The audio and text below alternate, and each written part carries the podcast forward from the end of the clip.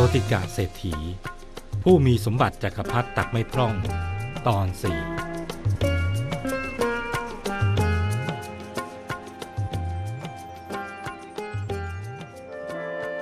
มหาสมบัติมากมายที่ท่านโชติกาเศรษฐี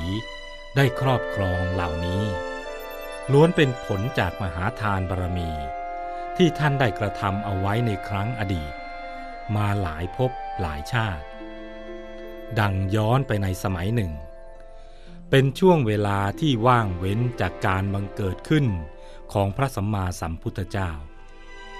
ครั้งนั้นโชติกะเศรษฐี ได้ไปเกิดเป็นกุดุมพี อยู่ร่วมกับพี่ชายที่เป็นกุดุมพีเช่นกัน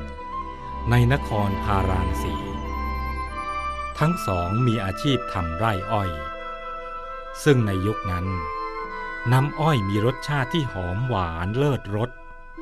บังเกิดขึ้นด้วยอนุภาพบุญของคนในยุคนั้น เพียงแค่ตัดลำอ้อยให้ขาดเท่านั้น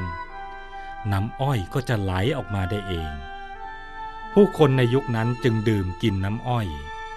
โดยไม่ต้องทำการหีบอ้อยแต่อย่างใด วันหนึ่งกุดุมพีผู้น้องได้ออกไปตรวจดูไล่อ้อยของตน ก่อนกลับ ได้ตัดอ้อยสองลำผูกเหนือรอยที่ตัดด้วยเถาวัน แล้วนำกลับมาด้วยความคิดว่าลำหนึ่งจะให้แด่พี่ชาย ส่วนอีกลำหนึ่งเป็นของตนเอง ในเช้าวันนั้นเอง พระปัจเจกพุทธเจ้าองค์หนึ่ง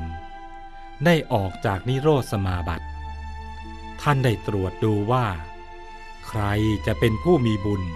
ที่ท่านควรจะไปโปรด ก็ได้เห็นกุดุมพีผู้น้องเข้ามาในข่ายพระยาน ท่านจึงถือบาทและจีวรออกจากภูเขาคันธมาศเหาะมาด้วยกำลังฤทธิ์มายืนอยู่หน้าเบื้องหน้าของกุดุมพีผู้น้อง ในขณะที่เขากำลังจะเดินกลับนั่นเอง เมื่อกุดุมพีได้เห็นพระปัจเจกพุทธเจ้า เขาก็เกิดความศรัทธา ได้ลาดผ้าเป็นอาสนะ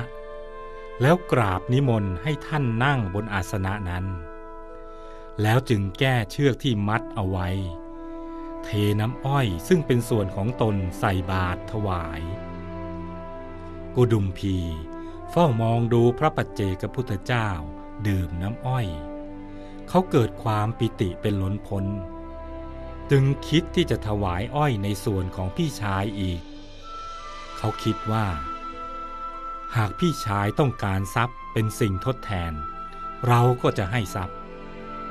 แต่หากพี่ชายต้องการส่วนบุญ เราก็จะให้ส่วนบุญ จากนั้นจึงถวายน้ำอ้อยในส่วนของพี่ชายจนหมด แล้วจึงตั้งจิตอธิษฐานว่า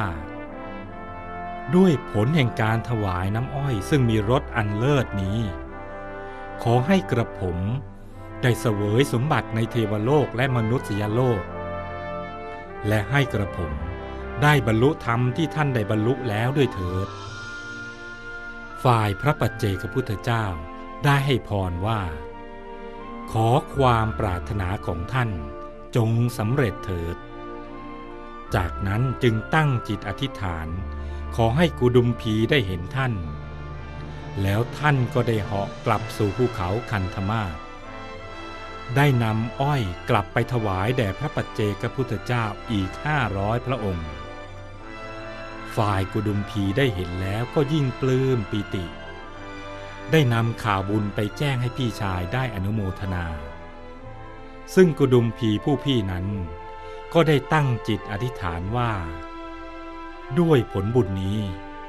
ขอให้ตนได้บรรลุธรรมที่ท่านบรรลุแล้วด้วยเถิด ด้วยอนุภาพบุญนี้ทำให้เมื่อทั้งสองละจากโลกแล้ว ก็ได้ไปเกิดในเทวโลก เสวยทิพยสมบัติอยู่ กระทั่งเวลาผ่านไปหนึ่งพุทธันดร ถึงสมัยของพระวิปัสสีสัมมาสัมพุทธเจ้า ทั้งสองก็ได้มาเกิดเป็นพี่น้องกันอีก ในตระกูลเศรษฐี ในนครพันธุมดี บิดามารดาขนานนามพี่ชายว่า เสนะ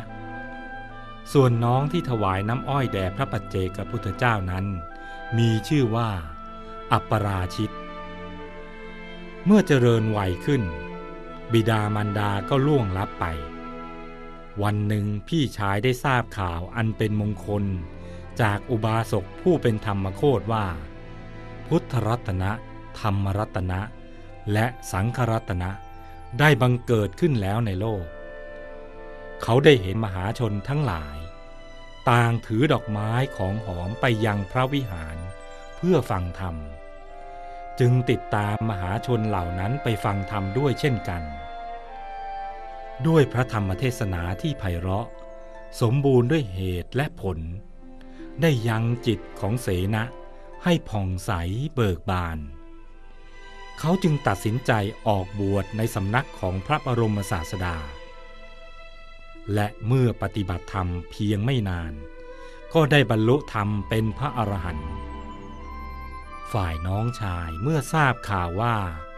พี่ชายของตนได้บวชแล้ว จึงคิดที่จะทำสการะแด่พระพี่ชาย จึงได้ถวายทานแด่พระวิปัสสีพุทธเจ้า พร้อมด้วยเหล่าพิสุสงฆ์ตลอดเจ็ดวัน ครั้นในวันที่สุด เขาได้ไหว้พระพี่ชายแล้วกล่าวว่า ท่านขอรับ ท่านทำการสลัดตนออกจากภพได้แล้วส่วนกระผมยังเป็นผู้พัวพันอยู่ด้วยกามคุณทั้งหลาย ยังไม่อาจบวชได้ ขอท่านจงแนะนำกระผมด้วยเถิด ว่าบุญอะไรที่กระผม ผู้ซึ่งยังครองเรือนอยู่นี้ควรกระทำพระพี่ชายจึงกล่าวแนะน้องชายว่า ดีแล้วเจ้าผู้เป็นบัณฑิต เจ้าจงสร้างพระกันทักกุดี ถวายแด่พระศาสดาเถิด เมื่อได้รับคำแนะนำแล้ว อัปราชิต จึงได้สละทรัพย์จำนวนมหาศาล สร้างพระกันทักกุดีด้วยรัตนะทั้งเจ็ดประการ ทั้งเสา หน้าต่าง ฝา คือ แม้กระทั่งกระเบื้องมุงหลังคา ล้วนทำด้วยรัตนะอันวิจิตรงดงามเจ็ดประการทั้งสิ้น ในเวลาสร้างพระคันธกุดีนั้น หลานชายของเขาอยากจะได้บุญด้วย จึงเข้ามาหาพร้อมกับกล่าวว่า ลุงครับ ให้ผมได้ร่วมสร้างด้วย ให้ผมได้มีส่วนแห่งบุญด้วยเถิด แต่ถึงหลานชายจะอ้อนวอนอย่างไร อัปราชิตผู้เป็นลุงก็ไม่อนุญาต โดยบอกว่า ฉันให้ไม่ได้หรอก ฉันจะสร้างเป็นของส่วนตัวไม่ทั่วไปแก่คนเหล่าอื่น ผู้เป็นหลานจึงคิดว่า ที่หน้าพระกันทักกุดี ควรจะมีศาลาอีกสักหนึ่งหลัง จึงได้ให้ช่างสร้างศาลารายด้วยรัตนเจ็ดประการที่หน้าพระกันทักกุดีนั้น ด้วยอนุภาพแห่งบุญนั้น มาในชาตินี้ หลานชายได้มาเกิดเป็นเมนตกะเศรษฐี